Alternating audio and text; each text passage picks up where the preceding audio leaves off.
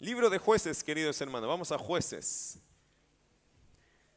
Se nos ha hecho medio eterno el tema de Gedeón. Todavía no, todavía no llegamos ni a la primera pelea de Gedeón, pero parece que a veces el Señor nos detiene, ¿o no? Nos detiene un poquito ahí a observar algunos principios que sin duda son importantes. Bueno, vamos a jueces, el capítulo 6, todavía estamos allí. No deja de ser interesante la vida de Gedeón, por todo lo que es el contexto. Quizás hemos tratado de poner un fundamento antes de poner la historia por delante, ¿cierto? Pero creo que hoy día vamos a meternos un poco en esta historia, si el Señor nos permite, ¿cierto? Nos da el tiempo para meternos un poco en este asunto. Versículo 16 en adelante. Recuerden un poco las cosas de Gedeón, ¿cierto? ¿Qué pasó? Bueno, con Gedeón eh, sabemos que están los madianitas, grupos organizados, cuatro reyes, que venían a abusar básicamente de los israelitas. Ellos ponían siempre, eh, venían una gran cantidad de gente, probablemente 135 mil por lo menos soldados. Entonces, la cantidad de gente que venía a Israel era demasiada, se sentían oprimidos, la gente estaba hastiada, cansada, atemorizada. Se hicieron cuevas para vivir. Era tanta la persecución, era tanta la imposición de este ejército que se hicieron cuevas para, para esconderse de ellos, y ahí vemos a Gedeón eh, en un lagar, ¿cierto?, tratando de sacar el trigo. Y eso es muy interesante porque en un lagar no hay viento eh, para botar el trigo, entonces, eh, ¿qué se ve allí? La desesperación que tiene el pueblo. El pueblo estaba tan amargado, tan triste, tan sin esperanza, que el pueblo clamó a Dios. Ustedes saben que todo parte en el versículo capítulo 6, verso 1, cuando el pueblo hizo lo malo ante los ojos de Jehová. Entonces, haciendo lo malo ante los ojos de Jehová, el pueblo que hace caen en desgracia, pero caen en una desgracia básicamente por sus propios pecados. Dios en su justicia, acuérdense que siempre tiene que tener en su mente el pacto mosaico. ¿Cuál fue el pacto con Moisés? Obediencia, bendición. Desobediencia, maldición. Y eso fue así en Deuteronomio, parece que 28, por ahí en ese capítulo, ¿cierto? Las bendiciones de la obediencia y las maldiciones de la desobediencia. Entonces cada vez que el pueblo fallaba, ese pacto se venía a memoria. Se venía a memoria porque obviamente venían todas las consecuencias de la desobediencia. Ahora, un ciclo más de decaimiento después de 40 años de Débora y Barak, 40 años pasaron en ese gobierno o en ese tipo de sistema, ¿cierto? Porque ellos no eran reyes, sino que eran jueces que gobernaban un poco, de alguna forma supervisaban al pueblo más en lo espiritual. Eh, pero también tenían algo militar allí en medio. Bueno, después de esos 40 años aparece Gedeón. Y Gedeón era un hombre que tenía muchas ganas de decir cosas, tenía su corazón apretado, él sentía que Dios los había abandonado, que los había desamparado. Pero aparece Dios allí, ¿cierto? Y Dios le dice, Dios está contigo. Y él cuestiona inmediatamente al Señor diciendo, si Dios estuviera con nosotros no nos hubiese pasado todo esto. Es la típica que le pasa al creyente, ¿cierto? Al creyente inmaduro, al creyente nuevo o al creyente que no entiende todavía cómo Dios funciona. Porque Dios, hermano, a veces puede mandar cosas malas a nuestra vida. ¿Qué cree usted? ¿Pueden pasarnos cosas malas aún siendo buenos creyentes? Sí, acuérdense que los tres amigos de Job se equivocaron justamente en eso. ¿Cuál, ¿Qué fue el principio que ellos tenían claro? Que a los malos le pasan malas cosas y a los justos les pasan buenas cosas. Pero no lo veían al revés, no podían invertir el dibujo, que a personas buenas les podrían pasar cosas malas. Y esto fue lo que hizo que los consejos de esos tres amigos fueran todos equivocados. Porque al final la conclusión de ellos es, es que Job, tú tendrías que haber hecho, tú tienes que haber hecho algo malo. Porque ¿cómo tanta desgracia? Está bien, una cosita difícil, una cosa por aquí, una cosa separada de la otra, pero todo junto, Job, como que Dios te levantó solo para hacerte caer. Entonces, a veces, hermano, nos equivocamos con ese juicio. Eso le pasó a Job. Y obviamente Gedeón lo veía de la misma forma que lo veía la mayoría de la gente en esos años también, que la desgracia viene acompañada de un mal proceder. En este caso era justificado, si ellos le estaban haciendo algo malo es porque Dios estaba cumpliendo su palabra, de verdad aquí era, de verdad Dios estaba cumpliendo su palabra, estaba castigándolos por su rebelión. Sin embargo, los, los dardos aquí, acusadores, son para Dios y no para el pueblo. Se nota que Gedeón defiende al pueblo y no a Dios. Gedeón está del lado del pueblo, no de Dios. Está pensando, ¿cómo? Si Dios está con nosotros, ¿por qué nos tiene de esta forma? Nunca pensó, bueno, yo sé que todo esto que nos está pasando es culpa de nuestra propia maldad. Gedeón no lo veía así en este minuto. Nótese que Dios está tratando con Gedeón. Gedeón era un creyente, ¿qué creen ustedes? ¿Es creyente Gedeón? ¿Sí? ¿O no? ¿Cómo sabemos? Ah, porque él después creyó en Dios. bueno, pero hay algo más que solo fuera de este libro. En Hebreos capítulo 11, Gedeón es parte de la lista de los hombres de fe. Cosa extraña, hay algunos que defienden, hermano, el libro de los jueces mirando el libro de los Hebreos. Mirando el Nuevo Testamento se defiende al libro de los jueces diciendo que no eran tan malos. Y es una cosa media rara, en realidad. Hay una discusión allí. Algunos piensan que el libro de jueces está mal interpretado cuando uno dice que eran todos malos. Y otros dicen que no, eran todos malos porque aquí dice que eran todos malos. O sea, yo creo que hay que llegar a un consenso. No es que, los, no es que en el tiempo de los jueces eran todos malos. Lo que pasa es que en el tiempo de los jueces había una mezcla de un cristianismo, de una vida justa, sincera, mezclada con un paganismo que estaba rodeándolos generalmente a todos ellos. Si no hubiese sido así, nunca se hubiese cumplido estos ciclos. ¿Cuáles? De que el pueblo de Israel hizo lo malo ante los ojos de Jehová. Es decir, ellos vivían rodeados de enemigos. Si el error fue, hermano, no terminar con los enemigos. Ese ha sido el error de los jueces. Dejar que los enemigos estén demasiado cerca de ellos. No es lo mismo que nos pasa a nosotros. Si tú te rodearas con puros amigos incrédulos, ¿tú crees que te va a afectar eso alguna vez en tu convicción cristiana? ¿Tú crees que en algún momento de tu vida no vas a estar tan fuerte en lo espiritual y vas a ceder a principios que no los cedías antes? Bueno, la influencia del mundo, hermano, es una cuestión real. Por eso uno tiene que tener amigos para ganarlos para Cristo, no para convivir con ellos en todos sus valores, porque los valores del mundo no, se condicen a los valores, valores cristianos. Y ahí hay un problema de influencia. Por eso uno debe tener cuidado con quién se reúne y hasta qué punto me reúno y hasta qué punto comparto y qué comparto, porque eso te tiene que ayudar a ti a darte cuenta que hay un mundo que no le interesa el tema de Dios. Ahora, si tú te juntas con personas con el fin de ganarlos para Cristo, qué bueno, pero siempre con los ojos abiertos. Porque en lo que yo estoy compartiendo el Evangelio o acercándome a las personas para compartir el Evangelio, ellos se están acercando a mí para a veces sacarme del Evangelio sin querer ellos hacerlo, porque eso es su vida. Así viven ellos. Usted no los puede juzgar a ellos tratando de sacarte si ellos no saben lo que es estar aquí adentro, lo que es la vida cristiana.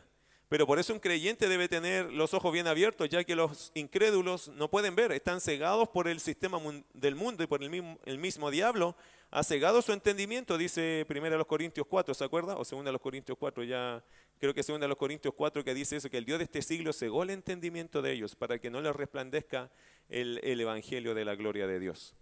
Ahora, volviendo a Gedeón, capítulo 6, verso 13, Dios empezó a tratar con Gedeón, un creyente, sí, un creyente que sí reconocía a Jehová, pero que estaba rodeado de un mundo de incrédulos. Ahora Dios se acerca a él. Nótese eso, que Dios siempre toma la iniciativa. Si alguien, hermano, va a ser el primero en, esta relación entre Dios y el hombre, siempre es Dios. Dios siempre es el que toma la iniciativa, Él es el que sale a buscar. De hecho, Lucas 19, 10 que dice, porque el Hijo del Hombre vino a buscar y a salvar lo que se había perdido. Siempre es Dios tomando la iniciativa. ¿Se acuerda cuando Adán y Eva pecaron? Fue Dios el que vino a buscarlo, ¿cierto? Fue Dios el que buscó soluciones, fue Dios el que hizo el plan, fue Dios el que dio la promesa. Mis queridos hermanos, en una relación de Dios con el hombre siempre es Dios que toma la iniciativa. Mire versículo 16, allá vamos. Jehová le dijo, ciertamente yo estaré contigo y derrotarás a los madianitas como a un solo hombre. Y él respondió, yo te ruego que si he hallado gracia delante de ti, me des señal de que tú has hablado conmigo. Te ruego que no te vayas de aquí hasta que vuelva a ti y saque mi ofrenda y la ponga delante de ti. Y él respondió, yo esperaré hasta que vuelvas. Mire qué interesante. ¿Qué es lo interesante de este pasaje de Gedeón? Que Dios, mis queridos hermanos, ayuda a la fe de Gedeón, dando su palabra. Una cosa que debemos entender del pasaje es que Dios eh, siempre quiere ayudar a Gedeón a creer. Ok, Gedeón era creyente, sí, pero era un creyente muy básico. Diríamos, en el Nuevo Testamento diríamos quizás un creyente carnal. Un nuevo en Cristo, un niño en Cristo. Ojo, no estamos diciendo que esto lo hacía un mal militar, porque no estamos hablando del concepto militar, sino del concepto espiritual. No estamos hablando de ser un mal o buen hijo, estamos hablando de ser un buen o mal hijo de Dios. Estamos hablando de cosas espirituales. Quizás Gedeón tenía la vida bien formada, bien, quizás tenía criterios bien correctos con respecto a la vida, en general se orientaba bastante bien, pero en lo espiritual Gedeón estaba muy corto. Y Dios quiere llegar a la vida de este joven. ¿Se acuerdan que le dijo eh, guerrero, valiente? Esforzado, hombre forzado. Bueno, Dios veía en Gedeón ese potencial. No sé si lo tenía o no en ese minuto, pero, pero veía ese potencial en él. ¿Qué tenía que hacer Dios con él? Trabajar en su vida. Y para trabajar en su vida, ¿qué hizo Dios? Le, hizo una promesa, ¿cierto? Y Dios empezó a dar promesas a Gedeón. Y ojo, eh, ojo con una cosa interesante acá. Verso 16, Dios le dice, ciertamente yo estaré contigo. Y derrotarás a los madianitas como un solo hombre esa es una gran promesa. Los madianitas eran miles y miles y miles y miles de personas. Incontable, decía el texto. Eran innumerables. ¿Cómo Gedeón, que es uno, va a, ganarle a miles? ¿Se acuerda cómo se llamaba este sermón hace como un mes atrás? Dios con poco, hace mucho. Interesante que Dios comenzó con un hombre para ganar una victoria a toda una nación. Una nación en realidad no era solo una nación, eran reyes unidos como una nación. Era una montaña gigante y un solo hombre yendo en contra de la montaña. ¿Cuál es la diferencia? Es que este hombre tenía a Dios de su lado. Y hermano, eso hace toda la diferencia. Cuando Dios está de tu lado, eso hace toda la diferencia. Eso hace que el partido, eso sabe uno inmediatamente quién va a ganar el partido. Uno sabe inmediatamente quién gana esa guerra. Eso lo entendemos nosotros como creyentes. Cuando Dios está del lado de un individuo, ese va a ganar. Ese va a ganar. No hay forma de que pierda. ¿Por qué? Porque Dios está con él. Amén. Esa es una cosa, hermano, en nuestra fe. Nosotros tenemos que saber algo. ¿Quién es el que va a ganar sino aquel que tiene al Señor de su lado? Ahora, es verdad, Dios estaba de su lado, pero ahora el que tenía que creer en eso era Gedeón.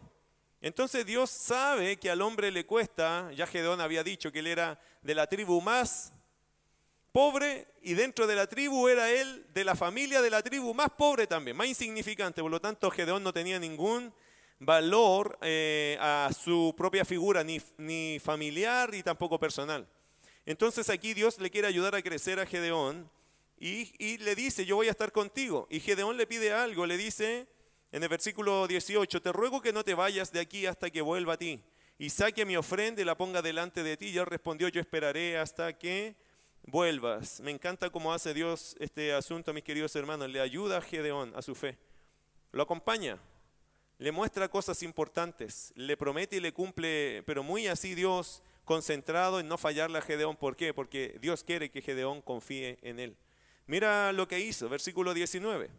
Y entrando Gedeón preparó un cabrito y panes sin levadura y un efa de harina, y puso la carne en un canastillo y el caldo en una olla, y sacándolo se lo presentó debajo de aquella encina.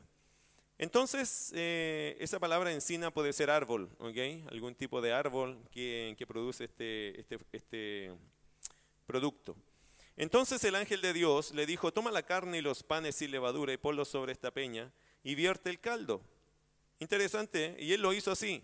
Y extendiendo el ángel de Jehová el báculo que tenía en su mano, tocó con la punta la carne y los panes sin levadura, y subió fuego de la peña, el cual consumió la carne y los panes sin levadura, y el ángel de Jehová desapareció de su vista.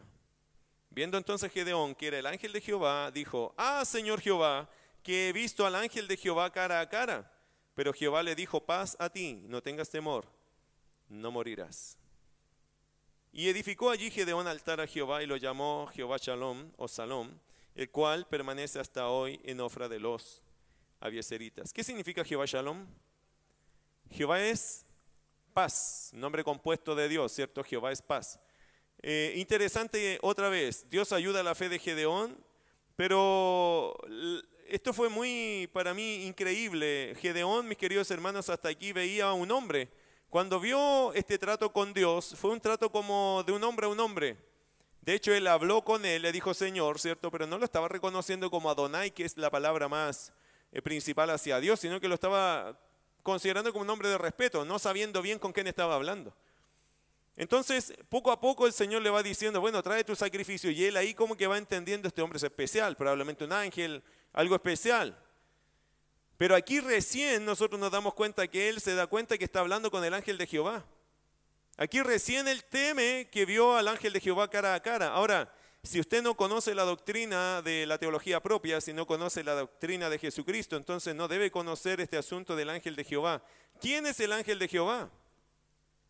Bueno, según la, el estudio de la Biblia, ¿cierto? Según la teología, en cristología o en teología propia, usted puede encontrar una sola respuesta. El ángel de Jehová es el Señor Jesucristo preencarnado. Antes de la encarnación, Jesucristo sí se manifestó a los hombres.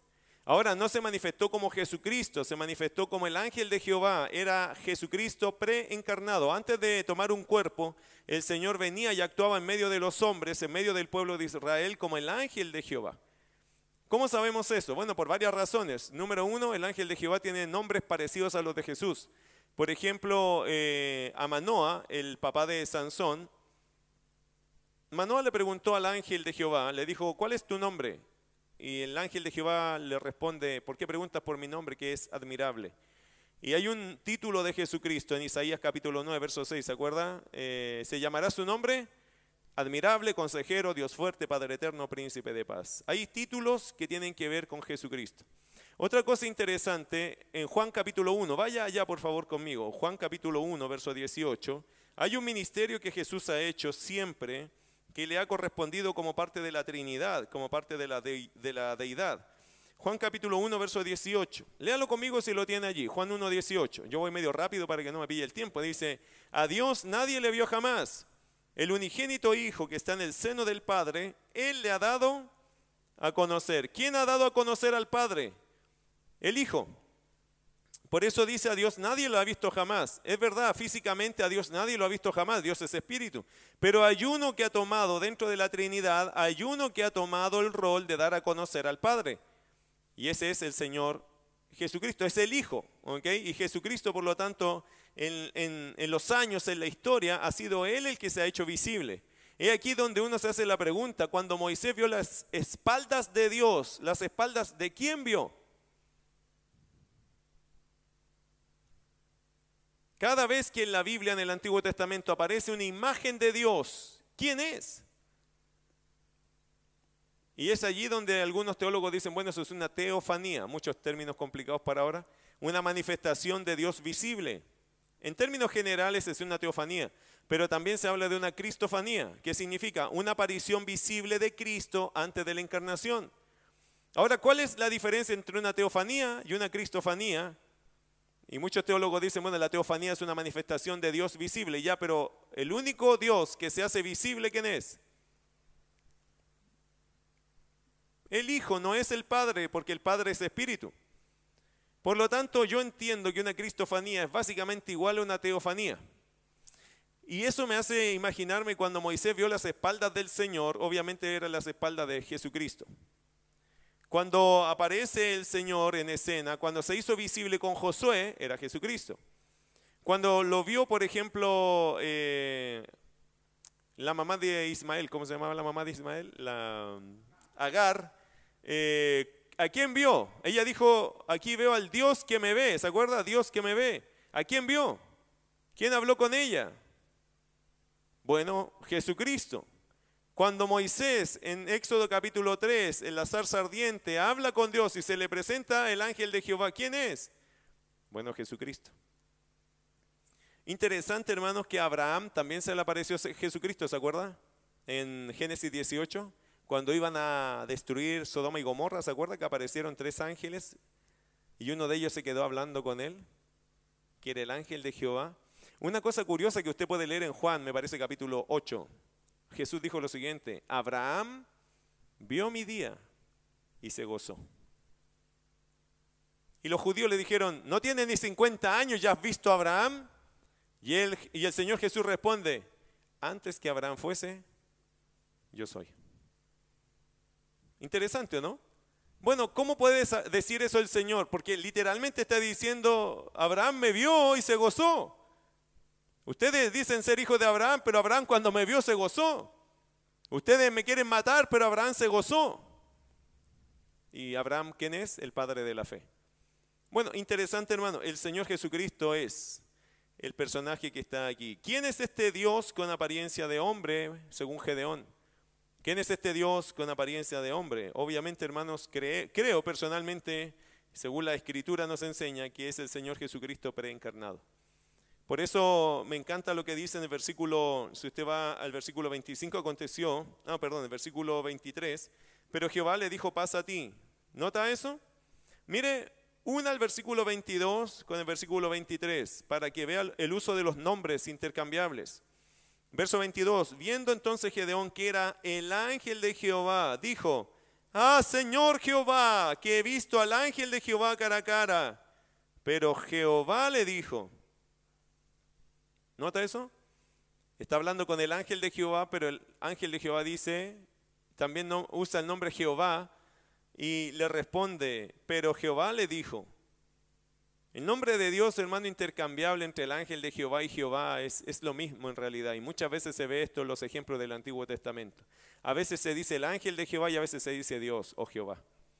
Hablando de la divinidad, el ángel de Jehová es Dios. No tiene ningún, eh, ningún choque eso con respecto a la teología. Dice, pero Jehová le dijo, pasa a ti, no tengas temor, no morirás. Y edificó allí Gedeón altar a Jehová y lo llamó Jehová es paz o Jehová Shalom, el cual permanece hasta hoy en Ofra de los abieseritas. ¿Qué está pasando acá para que no nos perdamos de esto? Gedeón está conociendo a Dios. ¿Sabe, ¿Sabía Gedeón de Dios? Sí. De hecho, sabía que cualquiera, una cosa que tenía clara Gedeón, que el que veía a Dios moriría. Eso es lo que entendemos por el texto, ¿cierto? Él se estaba lamentando cuando dijo, ah, Señor, hasta aquí llegamos. Pero el Señor le dijo, paz, no vas a morir, porque esa era la, como la regla, nadie ve a Dios sin morir. Y obvio eso Gedeón lo tenía muy claro, entonces el Señor mismo le dijo, paz a ti. No aparecía a ti para quitarte la vida, aparecía a ti para darte una misión. Y ya te dije que tú vas a liberar a tu pueblo Israel de la mano de los madianitas. Ese es tu llamado, esa es tu misión. Versículo, para seguir la historia, el relato, versículo 25. ¿Cuál fue su primera misión? Y aquí, hermano, quiero que entienda esto. En esta historia Dios hace cosas distintas de las que había hecho antes. Antes el pueblo clamaba, Dios lo libertaba inmediatamente. Ahora Dios no lo hizo así. El pueblo clamó y ¿qué fue lo primero que Dios hizo? Cuando en este caso con Gedeón el pueblo clamó, ¿qué fue lo primero que hizo Dios? Le mandó un profeta, le dio un mensaje. Ahora, le mandó un mensaje porque Dios quería provocar cosas, ministrar eh, espiritualmente el corazón del pueblo. Porque Dios ya veía que este pueblo no solamente estaba dando ese círculo infinito, ese ciclo infinito, sino que también ahora estaba yéndose a lo profundo, cada vez más bajo en su relación con Dios. ¿Ok? Ahora, mire lo que dice el versículo 25. Eh, Aconteció que la misma noche le dijo Jehová, Toma un toro del hato de tu padre, eh, el segundo toro de siete años, y derriba el altar de Baal que tu padre tiene, y corta también la imagen de acera que está junto a él. Y edifica altar a Jehová tu Dios en la cumbre de este peñasco, en lugar conveniente, y tomando el segundo toro, sacrifica en holocausto con la madera de la imagen de acera que habrás cortado. Ok, retomando ese pensamiento, acuérdense que Dios hizo cosas distintas acá. Dios primero da un sermón, manda un profeta, manda un mensaje. Segundo, cuando se le presenta a Gedeón, el Señor antes de mandarlo a la batalla le da una primera misión. ¿Cuál es la primera misión? Versículo 25 en adelante, y sigo leyendo para ustedes. En el versículo 27 dice, entonces Gedeón tomó diez hombres de sus siervos, se hizo como Jehová le dijo. Mas temiendo hacerlo de día por la familia de su padre, y por los hombres de la ciudad lo hizo de noche. Por la mañana, cuando los de la ciudad se levantaron, he aquí que el altar de Baal estaba derribado y cortada la imagen de acera que estaba junto a él. Y el segundo toro había sido ofrecido en holocausto sobre el altar edificado. Y se dijeron unos a otros, ¿quién ha hecho esto? Y buscaron e inquiriendo les dijeron, Gedeón, hijo de Joás, lo ha hecho. Entonces los hombres de la ciudad dijeron a Joás, saca a tu hijo para que muera porque ha derribado el altar de Baal y ha cortado la imagen de acera eh, que estaba junto a él. Y Joás respondió a todos los que estaban junto a él, ¿contenderéis vosotros por Baal? ¿Defenderéis su causa?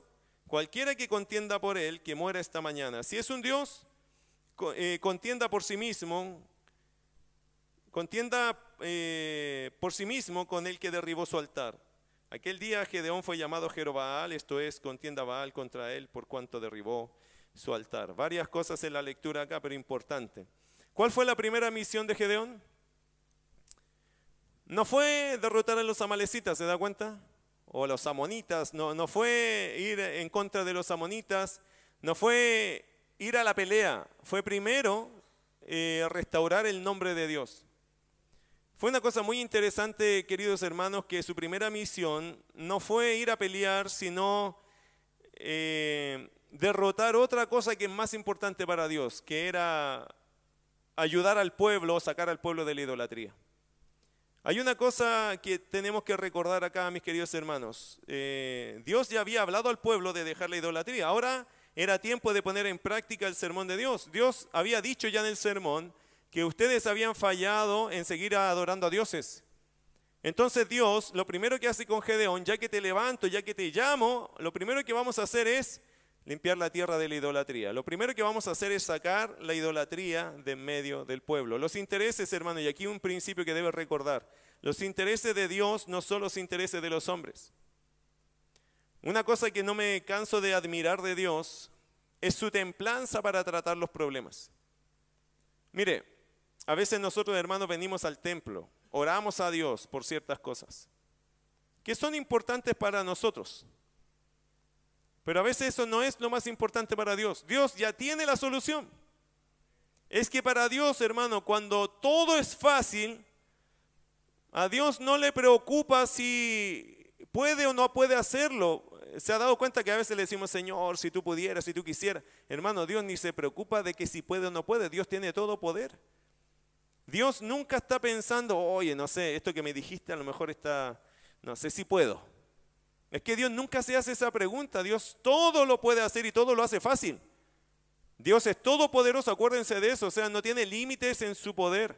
A Dios no le interesa, hermano, tanto eh, que usted le diga, Señor, si tú puedes, es que Él puede. Señor, ¿podrías hacerlo ya? Ese es un tema que Dios decide. Sin embargo, cuando tú oras a Dios y le estás buscando a Dios, Dios siempre, creo que todos nosotros deberíamos preguntarle, Señor, ¿qué quieres tú de mí en esta situación? Porque Gedeón le estaba pidiendo libertad, ¿cierto? El pueblo pidió libertad, Dios le mandó un profeta, un mensaje. Es que me interesa otra cosa primero de darle la victoria. Ok, el pueblo pedía libertad y Dios le mandó un profeta, un mensaje. Gedeón fue llamado y levantado y uno diría, bueno, ahora estamos listos para la guerra y Dios qué dice, no, antes de la guerra vamos a tratar el tema de la idolatría en el pueblo. Entonces Gedeón podría haber dicho, pero Señor, tú no me llamaste a esto. Sí te llamé a esto también.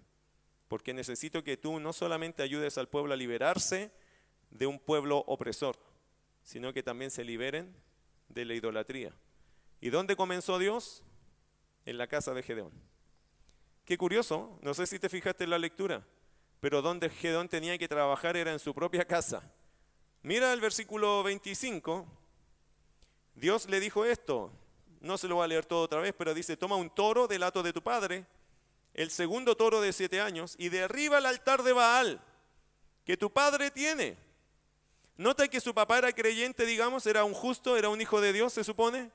Pero ¿qué tenía en su casa? Un ídolo de Baal.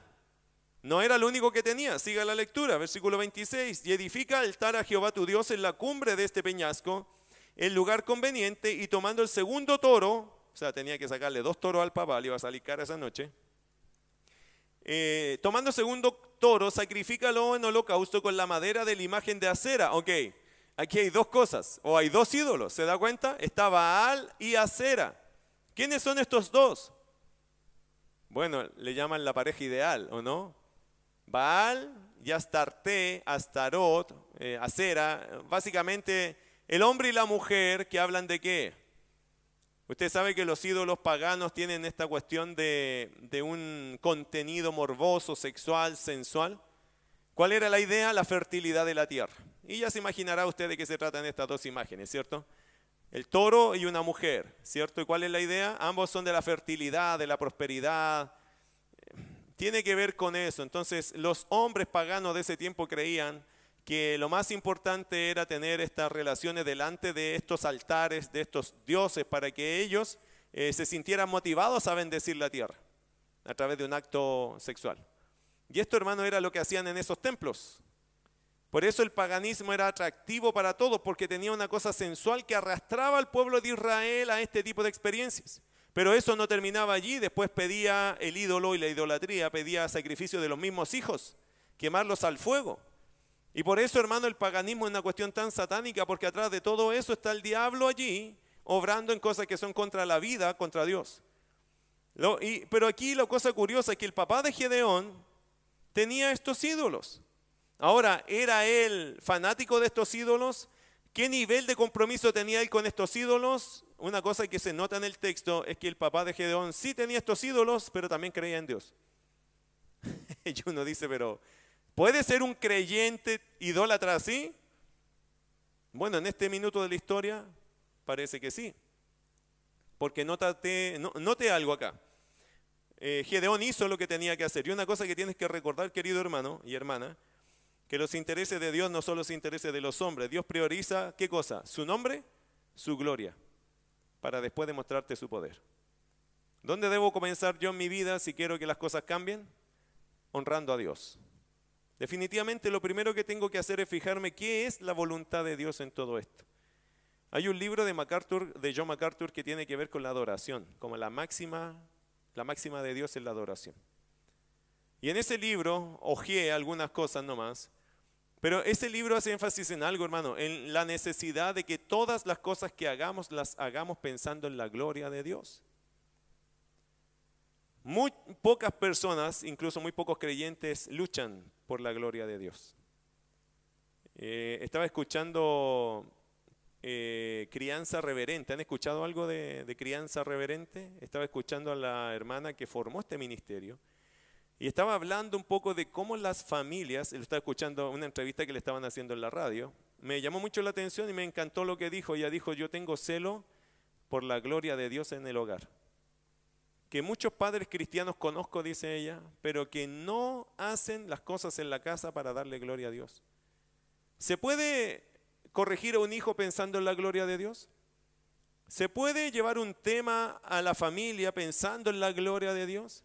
Se puede incluso discutir algo por y para la gloria de Dios. Se puede estar exhortando una situación de casa para la gloria de Dios. Por supuesto que sí, todo se puede hacer para la gloria de Dios. Ella decía, ¿se puede pelar papa glorificando a Dios? ¿Qué dicen hermanas? Bueno, no pelemos papa porque están muy caras, pero pelemos otra cosa. A ver, lo que sea, zanahorias, ya esas sí creo que las están tirando baratas. ¿Usted puede pelar zanahorias para la gloria de Dios? ¿Puede ver un programa para la gloria de Dios? ¿Puede tomar un tiempo con sus hijos para la gloria? Hermanos, todas las cosas, decía ella, uno debe usarlas para la gloria de Dios y debe pensar en la gloria de Dios. Uno debe criar a los hijos para la gloria de Dios. Lamentablemente, decía ella, y eso era una cosa que ella le motivó a levantar este ministerio, crianza, ah, ¿cómo se llama? Reverente, crianza reverente lo que le motivó mucho a ella es ver el celo por la gloria de Dios perdido en los hogares.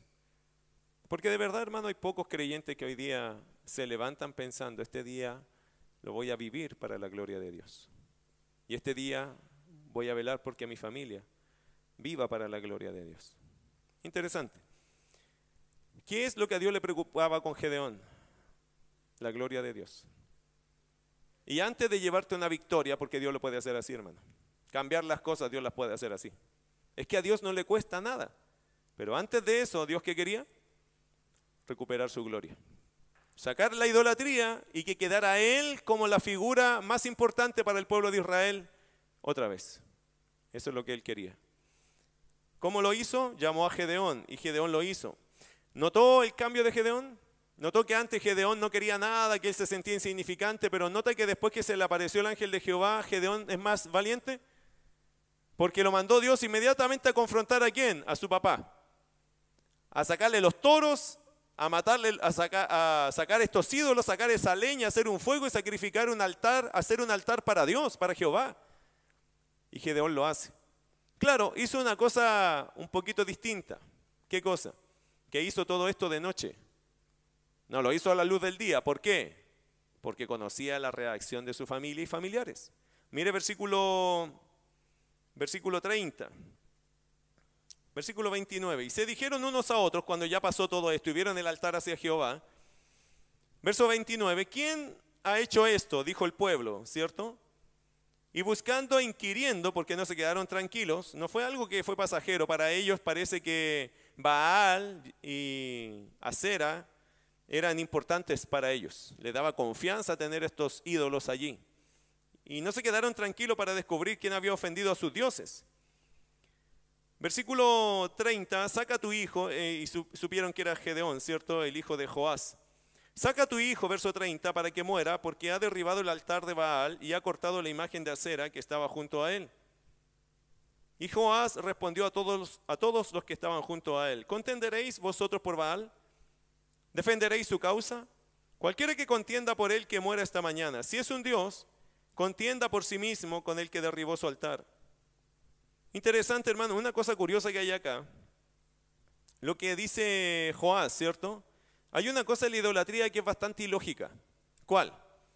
Que a un ídolo hay que hacerlo, vestirlo, cuidarlo, limpiarlo, moverlo, repararlo.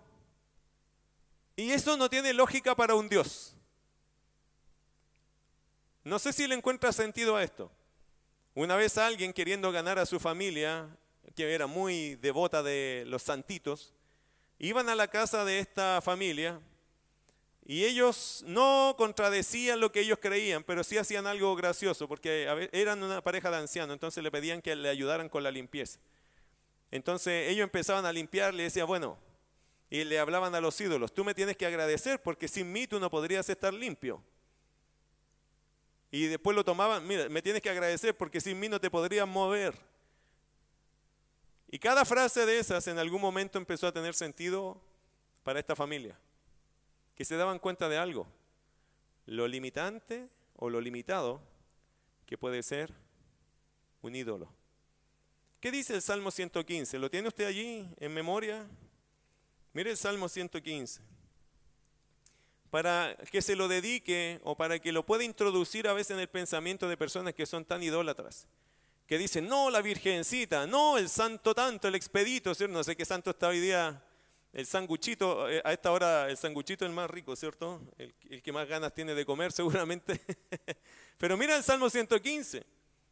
Salmo 115. En realidad, hermano, la idolatría es una cosa seria para mucha gente. Es como, oye, están ofendiendo a nuestros dioses. Le voy a decir algo, su Dios o sus dioses no se ofenden porque no escuchan. No escuchan ellos. Ni siquiera sabe que usted está hablando riéndose de ellos, no sabría. Algunos dicen, no, pero te van a venir las maldiciones. Es que ellos no pueden maldecir porque ellos no tienen vida. Y lo deja muy claro el Salmo 115. Para los que están escuchando en las transmisiones, no hay dioses fuera de Dios. Todos estos ídolos que la gente ha enseñado y que te han traído a tu vida, que te han dicho, no, que tienes que reverenciar, esos son dioses falsos. El Dios verdadero no necesita una estatua ni una figura, de hecho nunca pidió algo así. El Dios verdadero prohibió que se hicieran dioses con imágenes porque Dios sabía el corazón del hombre que es inclinado a esta maldad. ¿Qué dice el Salmo 115? Si tiene hermano su Biblia ahí, léalo conmigo. Dice, no a nosotros, oh Jehová, no a nosotros, sino a tu nombre da gloria, por tu misericordia, por tu verdad. ¿Por qué han de decir las gentes, ¿dónde está ahora su Dios? Nuestro Dios está en los cielos, todo lo que quiso ha hecho. Porque la gente preguntaba, ¿o no? ¿Dónde está tu Dios? Porque no lo veo. No, es que nuestro Dios no necesita estar manifestándose aquí, no necesita una imagen. Mira verso 3. Nuestro Dios está ¿dónde? En los cielos, todo lo que quiso ha hecho. Él es soberano sobre los cielos de los cielos, hermano. No necesita una imagen para hacerse presente, pues él, está, pues él está en todo lugar. Al contrario, ¿cómo son los ídolos? Verso 4 en adelante. Los ídolos de ellos son plata y oro, obra de manos de hombres. Tienen boca, mas no hablan. Tienen, ojos, mas no ven. Orejas tienen, mas no oyen. Tienen narices, mas no huelen. Manos tienen, mas no palpan. Tienen pies, mas no andan. No hablan con su garganta. Semejantes a ellos son los que los hacen y cualquiera que confía en ellos. Es inútil confiar en un ídolo. ¿Por qué? Porque no hay vida allí, no hay poder allí, no hay presencia allí, no hay consejo allí. Allí no hay espíritu de vida porque son un pedazo de metal o un pedazo de madera o un poco de yeso. Le guste a quien le guste, Dios desecha y aborrece la idolatría porque es un engaño, hermano, terrible. Esto es igual que las apuestas. ¿Ha conocido gente buena para apostar? ¿Con qué se quedan? La gran mayoría con una tremenda deuda. Es un engaño, hermano, caer en eso. No hay ganancias, hay pérdidas, muchas pérdidas. La idolatría es igual, lo único que la gente consigue es tener muchas pérdidas porque rechaza la verdad de Dios por quedarse con su pequeño ídolo. Por no fallarle a este ídolo están vendiendo su alma. Entonces es una tremenda pérdida. No vas a conocer al Dios verdadero por estar con esa estatuilla que si se te cae se va a romper en mil pedazos y nadie la va a poder reparar. Y aunque la repararan es una cosa vacía. Y mucha gente por seguir esto se pierde de conocer de verdad al Dios de los cielos. Por eso la idolatría, hermano, es un pésimo negocio. No es un negocio, es una quiebra segura. Y para el alma de la gente esto es terrible. Hay gente que nunca escucharía este sermón, no le gustaría terminar de escuchar este sermón por el solo hecho de que están hablando en contra de su santo, su santa y estas cosas. Pero uno tiene que entender, hermano, claramente que Dios mismo está en desacuerdo con eso. Es mejor que la gente lo sepa y que tome una decisión respecto a eso ya sea de rechazar a Dios de la palabra y quedarse con su ídolo, o pensar bien qué está haciendo con esa idolatría, idolatría y volverse a Dios. En algún punto la gente tiene que tomar una decisión, de hecho toda persona toma su decisión. Pero es mejor que uno se lo diga para que entienda bien que eso a Dios le pesa, que para Dios eso es serio. No tendrás dioses ajenos delante de mí. Eso es uno de los mandamientos. No te harás imágenes delante de mí. No te harás imagen de nada. Eso, hermano, es parte de lo que Dios ha enseñado en los diez mandamientos. no, no, hay, no hay cosa más sencilla ni más conocida que los diez mandamientos, creo yo, en casi todo el mundo. Bueno, y una cosa más. Esto lo dijo Joás, y aquí termino, verso 31. Y Joás respondió a todos los que estaban junto a él, ¿contenderéis vosotros por Baal? Este es el papá de, Gedeón. Lejos de estar molesto, esto llevó a Joás a tomar, parece, la decisión que estaba en su corazón ya hace rato alumbrando. Probablemente esto lo llevó a entender, Dios es Dios. Y tenemos que terminar con la idolatría, somos el pueblo de Dios. Y sale Joás con ese espíritu probablemente y encuentra que están persiguiendo a su hijo. Y él dice, bueno, si Baal es Dios, ¿por qué vas a salir a pelear tú por él? Déjalo a Dios que pelee Deja a tu Dios que pelee contra Gedeón. ¿Cómo vas a pelear tú por, por Baal? Eso es lo que lo, lo leyó bastante bien Joás. Versículo 31 dice, si es un Dios, contienda por sí mismo con el que derribó su altar. Y eso es. Si es un Dios, que contienda con sus propias manos. Versículo 32. Aquel día Gedeón fue llamado Jerobal, le cambiaron el nombre. Esto es, contienda Baal contra él por cuanto derribó su altar. ¿Lo mató Baal a Gedeón? ¿Terminó la vida de Gedeón aquí? Aquí recién estaba empezando la vida de Gedeón. Gedeón, hermano, murió anciano, con muchos hijos. Y las personas que dijeron que contienda se dieron cuenta de algo. ¿Quién es este Baal? Baal no es nada, hermano, más que un ídolo. Y un ídolo no es nada en este mundo. Por eso uno tiene que vivir con confianza de estas cosas. Si tenemos al Señor, no tenemos que temer a la idolatría. Eh, hay mucha gente que tiene tantas cosas supersticiosas. Si tú crees en Dios, quédate tranquilo, porque en Cristo somos más que vencedores. Amén. Vamos a orar al Señor, ¿qué les parece? Y ya la otra semana entraremos a la pelea. Todavía no entramos a la pelea de... Una pelea muy interesante con los madianitas, porque hasta ahora Gedeón está demostrando qué cosa su caminar con Dios es distinto. Partió quejándose, después consagrándose y ahora peleando por Dios. Primero, dando testimonio de su fe hacia su familia. Y hermano, qué lindo mensaje. Cuando uno se convierte, ¿quiénes son los primeros que deben ver mi fe? Mi familia. Allí tengo que yo trabajar. ¿Se acuerda de Noé, cierto? Noé estuvo 120 años predicando. No se salvó nadie más que su familia. A veces, queridos hermanos, si no logramos que nadie más se salve, pero si mi familia llega a conocer a Dios, ya es una gran ganancia. Así que enfóquese, el Señor quiere que peleemos por Él, que seamos fieles a Él, que demostremos que le creemos a Él. Y donde primero nos pone a practicar es en nuestra familia. Así que siempre ahora por tu familia, que tu familia pueda ver un buen ejemplo en ti, de un hombre, una mujer que cree en el Dios de verdad. Oramos. Señor, hay tantas lecciones que hay acá, Señor, en los relatos de Gedeón. Hoy, Señor, aprendemos de tu llamado hacia Él, de cómo lo ayudaste a caminar por fe. Gracias, Señor, porque así como a Gedeón lo ayudaste, nos ayudas a nosotros. Tenemos, Señor, que aprender a caminar por fe, a conocerte paso a paso. Hay cosas, Dios, que al principio quizás nos costaban más, hoy día nos cuestan menos, pero estamos todos en un proceso. Ayúdanos, Señor, a caminar del lado tuyo y fascinarnos con el hecho que tú quieres trabajar en nuestras vidas. Ayúdanos, Señor, a enfocarnos en la misión que usted tiene para nosotros. ¿Cuál será, Señor, la misión que tienen mis hermanos? ¿Cuál será la primera tarea que tú le diste a, estos que estamos aquí en este templo? ¿Cuál es la misión, Señor, siguiente? ¿Cuál es el siguiente paso en nuestra fe? Me parece, Señor, que usted siempre nos quiere llevar de victoria en victoria, de gloria en gloria. ¿Cuál será el siguiente paso en nuestra vida? Ayúdanos, Señor, a recordar que tenemos un Dios con nosotros, que nos respalda cuando nos manda a cumplir su voluntad. Tu palabra dice, Señor, he aquí yo estoy con vosotros hasta el fin del mundo.